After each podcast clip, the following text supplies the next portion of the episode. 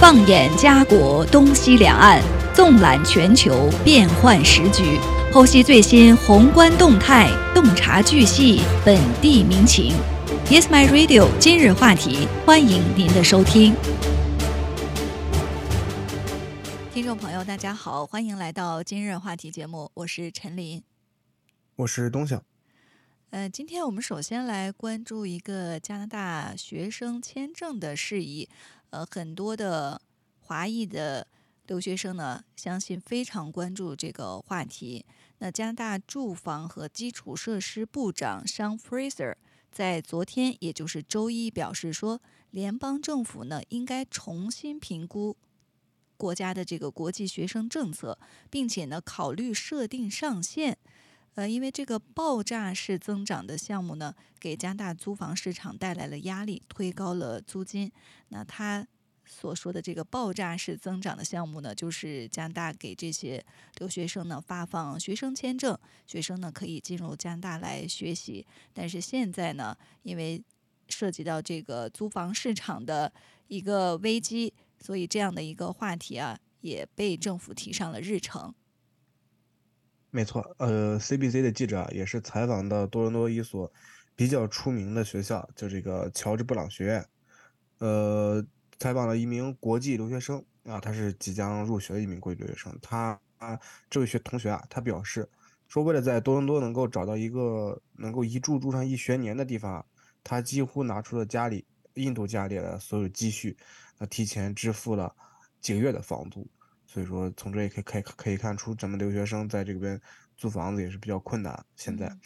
那么在过去的四个月找房的经历啊，让这个留学生也是感受到，如果说没有房子可以住，那么他也不太理解为什么要被邀请来加拿大上学。那么同学还表示啊，说他总是差一点就要感受到精神的崩溃了，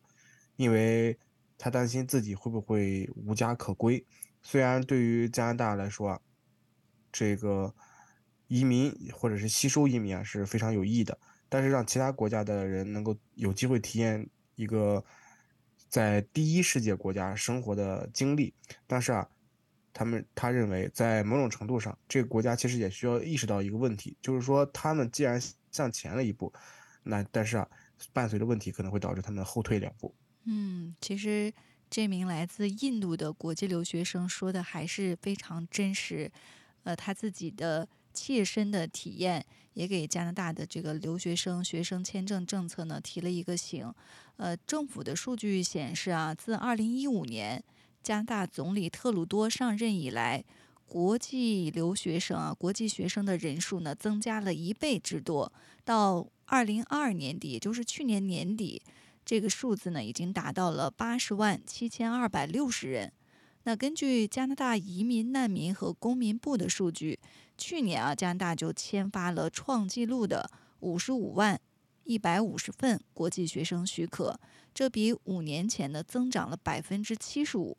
所以移民部长 Fraser 呢在昨天就表示说，现实的情况就是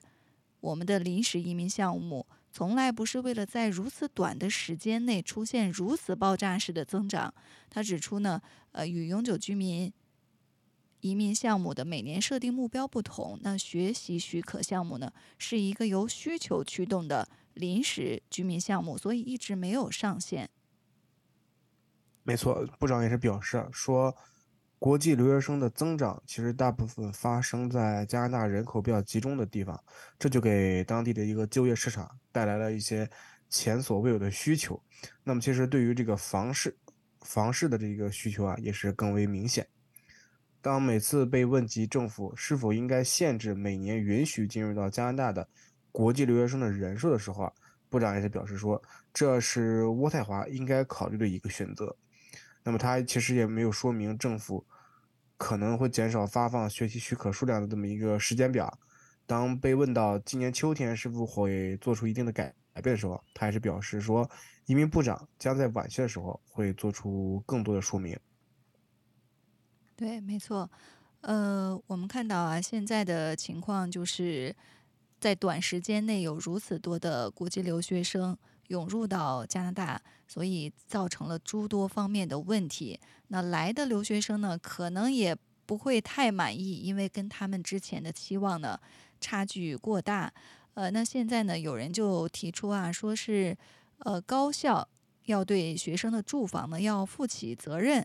呃，现在呢可以说是负担能力危机啊，让许多加拿大人呢都走向了破产的边缘，尤其是由于住房成本的上涨，这也成为国会内阁会议的首要议程。那政府呢也在想出新的办法，让首次购房者呢更容易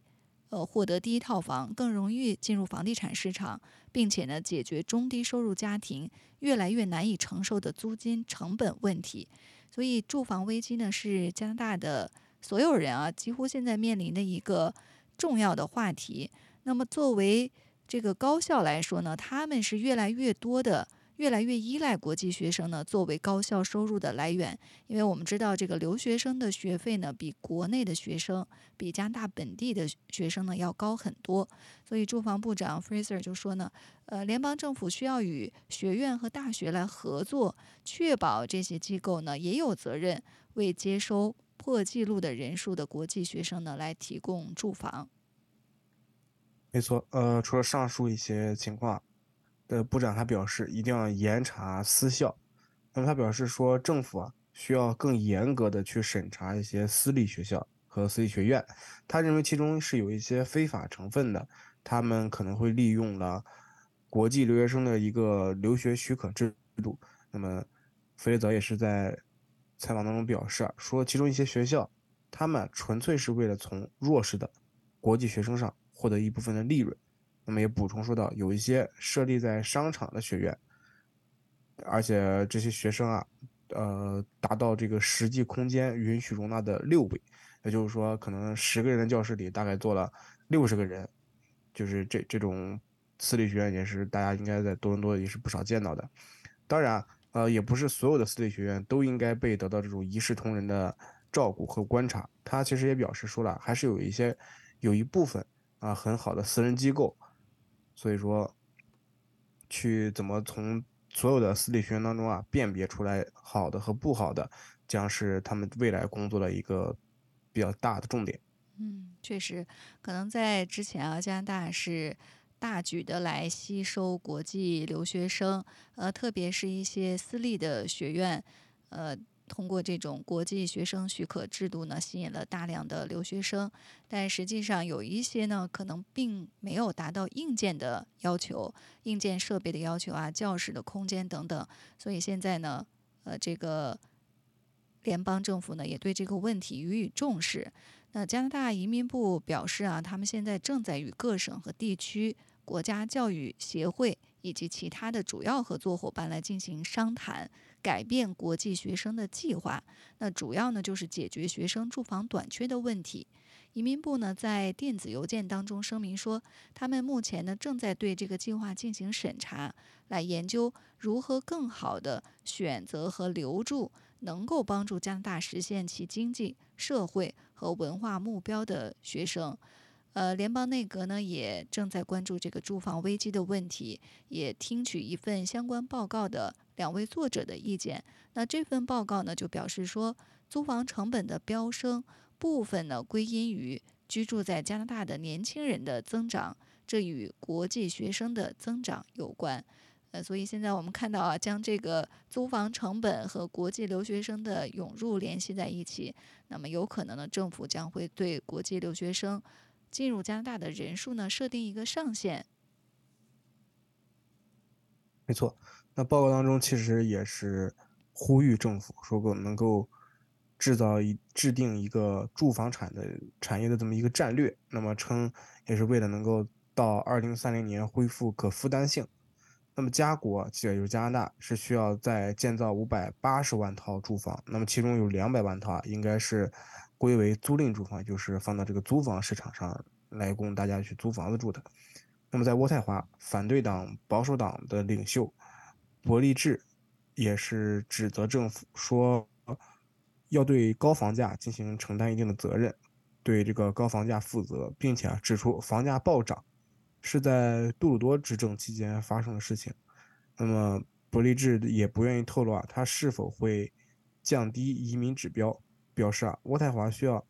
打击行动迟缓的市政官僚机构，那么这些机构、啊、建设项目的启动将会变得非常困难。嗯，另外一方面呢，联邦住房部长 Fraser 也强调需要呃，在制定政策的变化时呢，要非常非常小心，呃，不要把加拿大的这个住房危机呢归咎于移民。呃，他同时呢驳斥了反对党反对党保守党党领呃伯利治的批评。他说呢，保守党现在承诺的是自由党在过去的选举当中已经承诺过的东西。那么在另一场新闻发布会上，总理特鲁多也呃表示说，移民呢是解决加拿大住房短缺问题的关键部分，因为建筑业呢需要更多的熟练劳动力。他说，我们在住房方面呢还有很多工作要做，现在呢正在继续加大力度，但是呢我们将一如既往的继续成为一个开放、热情、繁荣和不断发展的国家，因为这为所有加拿大人呢带来了巨大的机会和繁荣。呃，看到政府发出这样的一个信号啊，就是由于短时间内留学生人数的暴暴增，那很多人到了抵达加拿大之后呢，呃，因为租金的上涨，可能无法找到一个合适的居住场所，也给他们带来了很多的困惑。另外呢，就是整个的大背景之下，我们知道加拿大整个住房市场呢，现在也是呃非常的呃这个不景气。呃，当然，很多人呢，一方面是在这个高利率的压力之下呢，不得不提高房租。那另外呢，房价没有出现下降的这样一个趋势，所以对于很多人来说呢，更难以负担。那么现在呢，将这个国际留学生人数暴增这样一个问题提出来，有很多人呃，就是担心啊，或者说呃，在揣测政府是不是下一步会出台一个政策，将留学生的人数设定一个上限。但是国际高呃，但是这些大学啊、大专院校，我们知道很大的收入呢是来源于国际留学生，所以高校是否同意呢？另外，相关的一些教育产业，还有其他的配套的产业，是不是能够同意呢？现在看来也不明朗。我们也继续来关注呃这样的一个消息啊，有新的消息呢，也给大家及时的分享。呃，另外呢，我们来关注一个呃中国方面的话题。这几天呢，在北京召开了二零二三世界机器人大会。我们看到这个会场上啊，有一百六十多家国内外的机器人企业呢，他们携带了近六百件的展品参展，呃，其中呢有六十款新品都是全球首发。所以有的人在参观完这个机器人大会呢，就表示说，未来以来，我们现在呢越来越多的看到机器人呢进入我们的生活，将会影响我们的生产生活。那么未来的发展趋势又会怎样呢？我们今天呢也给大家分享一些世界机器人大会上的高科技、新科技，同时呢也对机器人进入到我们的生活当中将会呃如何影响我们进行一个探讨。嗯，也是在北京啊，这次举办的这个二零二三年世界机器人大会上，有一百六十余个国家啊、呃，国内外企呃机器人企业携大概接近六百件产产品或者是展品参加这一次会展。那么其中啊，有六十款是作为新品来进行一个来在这这次展会上进行一个全球的首发。那么我们也今天也是能来一起跟大家细数一下这些未来的首全球首发的机器人都有哪些新的亮点。那么首先就是我们可以看到，呃，对于这个机器人的应用场景啊，将会在未来更加的丰富，也就是不仅仅是一些高科技的呃工厂或者是产业会使用，那还有一些制造业也会使用。比如说，呃，这次展会上就展啊、呃、沈沈阳新松公司就针对这个汽车工业、啊、研发的这个白车身点焊机器人工作站就非常的引人注目。呃，我们可以看到一些像是呃黄色机身的这样一个机器人在车间里进行对车身的一个操作，那么他们有这个强劲灵活的手腕，也包括这个高扭矩的设计，以及这这个四个红色的机械臂啊上下挥舞，能够对这个汽车车身啊进行一个点焊作业。嗯，那么这款机器人是这个新松公司啊是从二零一二年就开始研发了，那么经过这么长的时间不断的这个提升质量以及升级，现在、啊、设备的这个重复定位精度已经能够达到这个正负是 零点二毫米。那么目前新松公司啊与国内多家汽车厂商就展开了这个一部分合作，并且已经部署了接近一百台左右的这么一个数量。嗯，过去我们已经知道啊，就是在这个制造行业，很多的机器人、机械臂可以上手来替代人工的工作，呃，而且现在呢，这种精细度越来越高，呃，超越了人类，所以机器人的应用场景呢，相信会越来越多。呃，同时啊，这家公司还带来了一种面向工业清洁现代化需求的新型号的机器人。这个机器人啊，被命名被命名为新未来，就是星星的星，然后卫生的卫，呃，来呢就是未来的来，所以它这个呃确实也涵盖了，就也给我们指明了，就是这个机器人呢是工业清洁服务的。呃，还有呢就是面向特种领域。无人巡检的煤矿用轮式井下巡检机器人，呃，这个可以看出呢是解决了呃人类呢下到矿井当中的一个安全问题，用机器人呢就可以替代。呃，这是在工业制造领域。那么在农业展区啊，呃，我们在这个机器人大会上呢还看到一个硕大的果园多臂采摘机器人，呃，这个。机器人呢，它就是通过自己的机械手臂啊，呃，然后用这个位置和光感的灵敏，呃，来判断这个苹果在什么位置，它就可以准确的抓住一个苹果进行采摘，让现场的观众对农业现代化和智能化呢有了一个更直观的了解。那这款机器人呢，也是由北京市农林科学院智能装备技术研究中心进行研制的，就是通过这个机械臂和果实呢获取装置，实现采果就是采摘苹果、纳果收纳、储果储存全程自动化的一个过程，并且呢它还具备昼夜连续作业的能力，呃，这比人类呢是强太多了，每小时呢可以采摘四百到五百五十个苹果，大幅提升了这个采摘的效率。没错，这个采摘机器人的项目的负责人也是在采访过程中介绍说，在提升整个作业效率的这个同时啊，设备还可以最大限度的避免果实受损。那么目前啊，机器人已经在北京、山东等这个农田果园进行一部分试用，那么相信啊，很快在未来能够推出这种量产的机型。那么未来还会推出更加轻量化的一个型号，能够满足各种各样复杂的地理条件的要求，来推出相对应的这种型号，来帮助这个提升农业生产。那么中国的这个经济啊，在快速回暖的情况下，让整个社会和产业的需求量也就慢慢增加。那么加之像是，呃，最近比较风呃比较火热的呃新材料或者是新能源以及生命科学等技术与机器人相互交融、相互融合发展，那么机器人的产业也是正在广泛的深入到整个工业制造业当中，包括还包括农业生产呀、商贸物流啊、医疗健康、商业社区服务等等不同的领域。嗯。那据统计啊，二零二二年中国机器人全行业的营业收入呢，已经是超过了一千七百亿元，继续保持两位数的增长。那工业工业机器人的销量呢，占到全球的一半以上，连续十年呢居世界首位。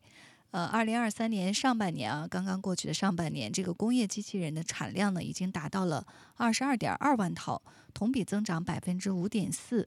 那服务机器人的产量呢，也是呃数量更多啊，已经达到了三百五十三万套，同比增长百分之九点六。那产业协同融合的持续提速呢，呃，确实极大的改变了这个社会生产生活方式，也为发展呢注入了强劲的动力。呃，我们可以看到啊，中国机器人行业呢出现的这样一个迅速发展的时期，当然离不开中国在过去的。呃这个过去的几年来呢，一直提供非常良好的政策的支持。呃，今年年初呢，中国工业和信息化部等十七个部门呢，就印发了机器人。呃，机器人 Plus 机器人加这样一个应用行动实施方案，为中国机器人产业发展呢按下了加速键，拓展了机器人应用的深度和广度，呃，培育机器人发展和应用生态。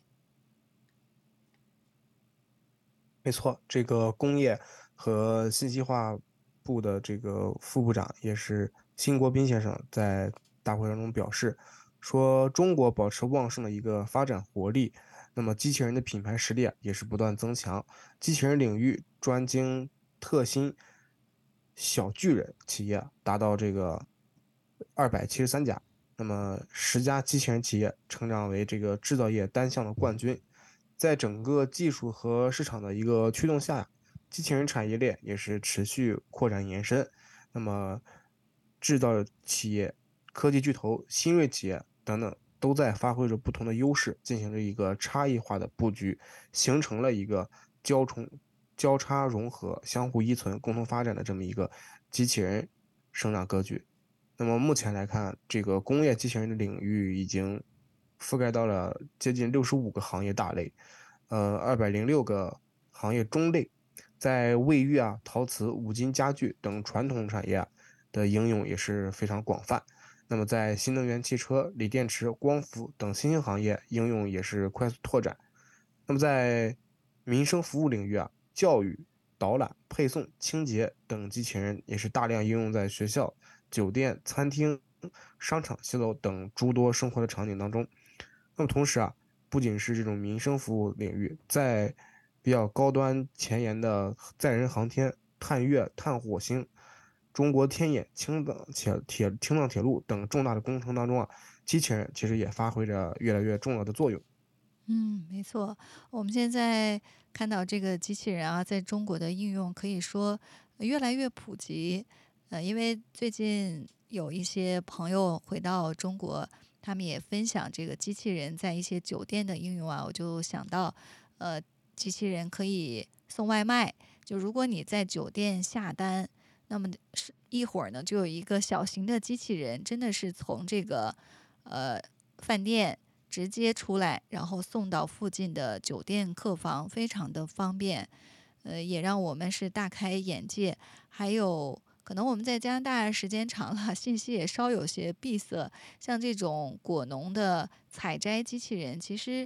呃，如果我们收音机前有一些听友啊，他从事的就是。是农场这样的工作，可能也会有了解，就是每到这种秋收收获的季节，那我们加拿大本地的一些农场果园呃，就会发出这个通知，说大家呢可以来进行采摘，因为农场我们知道人手非常不足，所以到了这个收获季节，如果不及时采摘的话呢，果子就会呃落到地里就会烂掉，是一种浪费。那他们就会发出广告啊，让这些消费者可以自己去果园采摘，呃，是一种乐趣，同时呢，也是解决了他们这个人手不足的问题。那如果有听友有兴趣的话呢，真的是可以去了解一下中国现在在机器人大会上展出的这种采摘机器人。呃，如果能应用到加拿大的话，可能会大大的减少浪费，也提升这个效率。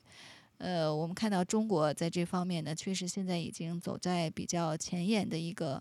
呃领域。那现在呢，这个呃多中国多地的政府部门呢，也是积极的联合下游行业啊，共同推进机器人的应用推广，呃，建立了机器人家这样的一个应用协同推进方阵，支持建设机器人体检呃体验中心。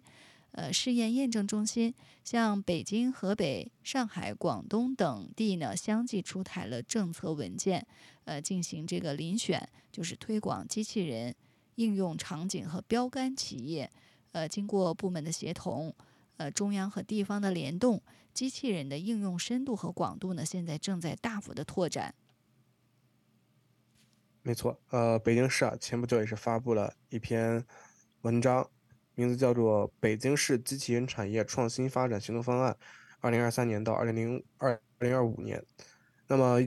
在这篇文章当中啊，也是提出说要发展机器人一加四的产业体系、产品体系。那么一则是指的是加紧布局人形机器人，那么其中的四啊，指的是要带动医疗健康、协作、特种、物流四类优势机器人产品的跃升发展，那么实现百项机器人新品的工程。同时啊，将集中突破人形机器人、通用原型机和通用人工智能大模型的等等关键的信息技术。嗯，所以我们看到真的是未来以来啊，大量的机器人应用的场景啊，在这个机器人大会现场呢得以展现。过去我们很多在电影影视作品当中看到的一些机器人应用，真的是搬到了现实生活当中。呃，我们再给大家呃简要的再多分享一些相关的信息啊。机器人大会上展示的，嗯，比如说是这个呃手臂固定在这个支架上，然后手握这个圆形手柄，那操作人员呢就可以在屏幕上设置呃切西瓜呀，或者飞机大战、扑蝴蝶等等这些上肢活动游戏，呃这就帮助患者呢进行康复训练。呃另外呢呃比如说这个呃我们看到这个医疗行业呢对机器人的应用呢现在可以说是非常的前沿。那这家公司医疗项目的负责人就介绍说啊，他们这个系统呢设置的最高抗阻力量大约是三公斤，就可以满足康复群体上肢康复训练的基本需求，有助于患者呢锻炼上肢的力量，呃，促进神经通路的恢复。呃，这套设备呢现在已经在北京、南京等地的一些康复医院啊、养老院进行了投入使用。呃，所以现在我们看到机器人应用的一大板块就是健康板块。呃，在这个机器人大会上呢，机器人加医疗这样的一个领域呢，也是集中展示了机器人在不同环节的应用，比如说在手术啊、辅助检查、辅助巡诊、康复、检验采样、院内治疗、远程医疗及院后康复追踪等等，整个的一套服务体系当中呢，都有机器人进行呃这个服务。呃，这是医疗板块。还有呢就是我们刚才提到的这个农业板块，也是集中展示了机器人的应用。呃，除了我们刚才说的啊采摘机器人，还有机器人呢可以自动播种、除草、浇水、收割、施肥、灌溉、土地调查、采摘、分拣等等方面的功能都可以实现。还有呢就是在养老、商业服务、应急以及在极限环境等等的应用场景。呃，各种设备呢可以说给了我们无限的遐想。没错，那也是在本次机器人大会上啊发布的一篇文章，叫《中国机器人技术与产业发布报告》当中啊提出说，中国拥有广阔的机器人的应用市场。那么随着机器人加整个行动的稳步实施，机器人领域啊应用领域正在进行一个加速拓展。在我们刚才提到的是新能源汽车，包括医疗手术啊、电力巡检、光伏等领域的应用也是不断的走深向实。啊，就是说，呃，更加的深层次的去运用到机器人当中，那么也是有力支撑行业数字化转型和智能化升级的这么一个情况。那么对于中国机器人产业未来的一个发展，呃，业内人士表示说，中国加快推进机器人加的整个应用行动，其实是鼓励了新兴领域先行探索。那么通过机器人的融合应用，加速农业、工业、服务业的智能转型，培育啊机器人融合创新生态圈，在更高的层次上壮大机器人产业规模，实现一个产业发展的形态。对，没错，我们看到这个机器人的应用呢，已经向更深、更广的程度来推进，而且呢速度非常快。那这次呢，在这个机器人大会上呢，呃、我看到有一个机器人呢，也是受到了更多人的关注啊。呃，过去我们可能就是在科幻电影当中，呃，可以看到有机器人呢，可以帮助大家来进行情感的支持。呃，这种想法呢，当时看电影的时候可能听起来非常超现实，但是这一次在机器人大会上呢，中国有一家科技公司，呃，正在努力将这种，呃，这个场景呢转变为现实。呃，这是来自大连的一家公司啊，叫迪艾斯科技发展股份有限公司。呃，他们呢在这次的机器人大会上呢，就推出了一款机器人，能够提供情感的支持，模仿朋友和或者是家人的角色。呃，这个机器人呢，它具有这种类似人类皮肤、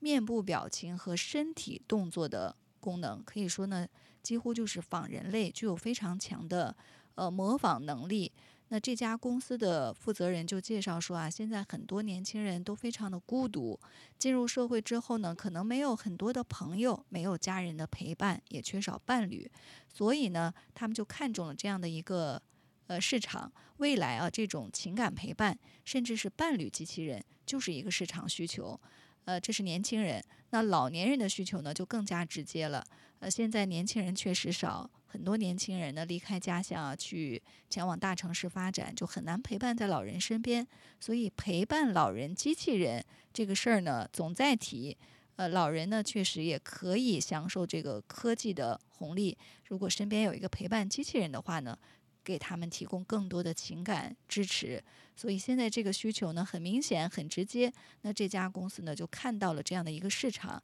也在这一次的机器人大会上呢进行这展示啊这种类人机器人。当然专家呢也进行探讨啊，说呃是我们在这种社会生活当中呢享受科技给我们带来的便利，呃尤其现在许多年轻人呢呃比如社交恐惧，出现社恐，而老年人呢又需要这个情感支持。那这个机器人的应用呢，确实可以帮助到大家。但是，如果之后我们都使用了这种类人机器人，是不是会加剧这种社会孤独的现状呢？是不是会进一步加深社会孤立？呃，也是很多业内人士啊，在这次机器人大会上呢，呃，进行的一些探讨。没错，那其实说说是陪伴老人啊，但是真正的等到了跟老人相接触的时候，这种机器人我们其实也不得而知。在将来如果说这个情况普及情况下，会不会产生一些新的伴随着老年人的一个新的问题？比如说他们虽然是有一个类人的机器人去陪伴他们，但是他们内心是也是知道这个面前是一个冷冰冰的机器人。当他们能面对的一个机器人能够展现出一个像亲人一样的状态的时候，他们心里会不会感到一丝呃难呃怎么说呢，就是难过或者是、呃、害怕，就是作为一个真正的亲人无法陪伴你，但是以冰冷的机器人就可以做到。这其实也是一种本身人类对于未来科技的一种不信任感，是也会存在的。所以说在未来也也是有很多问题需要这个类人机器人去克服。嗯，没错，现在这种技术进步啊，让我们其实有一种困惑，就是技术的使用是不是让我们越来越忽视人与人之间这种真实的情感的交流和连接。我看到现在很多年轻人啊，都流行一种状态，就是他们在外出或者是进行社交活动的时候呢，都戴着一一副耳机。呃，这样呢是我不知道他的这个耳机里面是否播放音乐啊，或播放一些音频，但是他的这种状态呈现出给人的感觉呢，就是拒绝与真实的人进行交流。所以科技的应用啊，其实也给我们带来更多的一个问题，就是我们真实的人类的这种情感交流、情感的陪伴，是不是真的可以被技术所取代？我们现在这种高科技的社会，为什么出现了如此多的这种陪伴需求？呃，以至于啊，我们人类不得不想出机器人来填补这个空白。所以，真的在科技呃创新的这个年代，我们确实需要在技术和人文之间啊找到一个平衡点。也是这次机器人大会，除了让我们大开眼界的高科技之外，也带给我们的另外一个思考吧。那今天的今日话题呢，到这里就结束了。非常感谢大家的收听，下期节目再见。谢谢大家。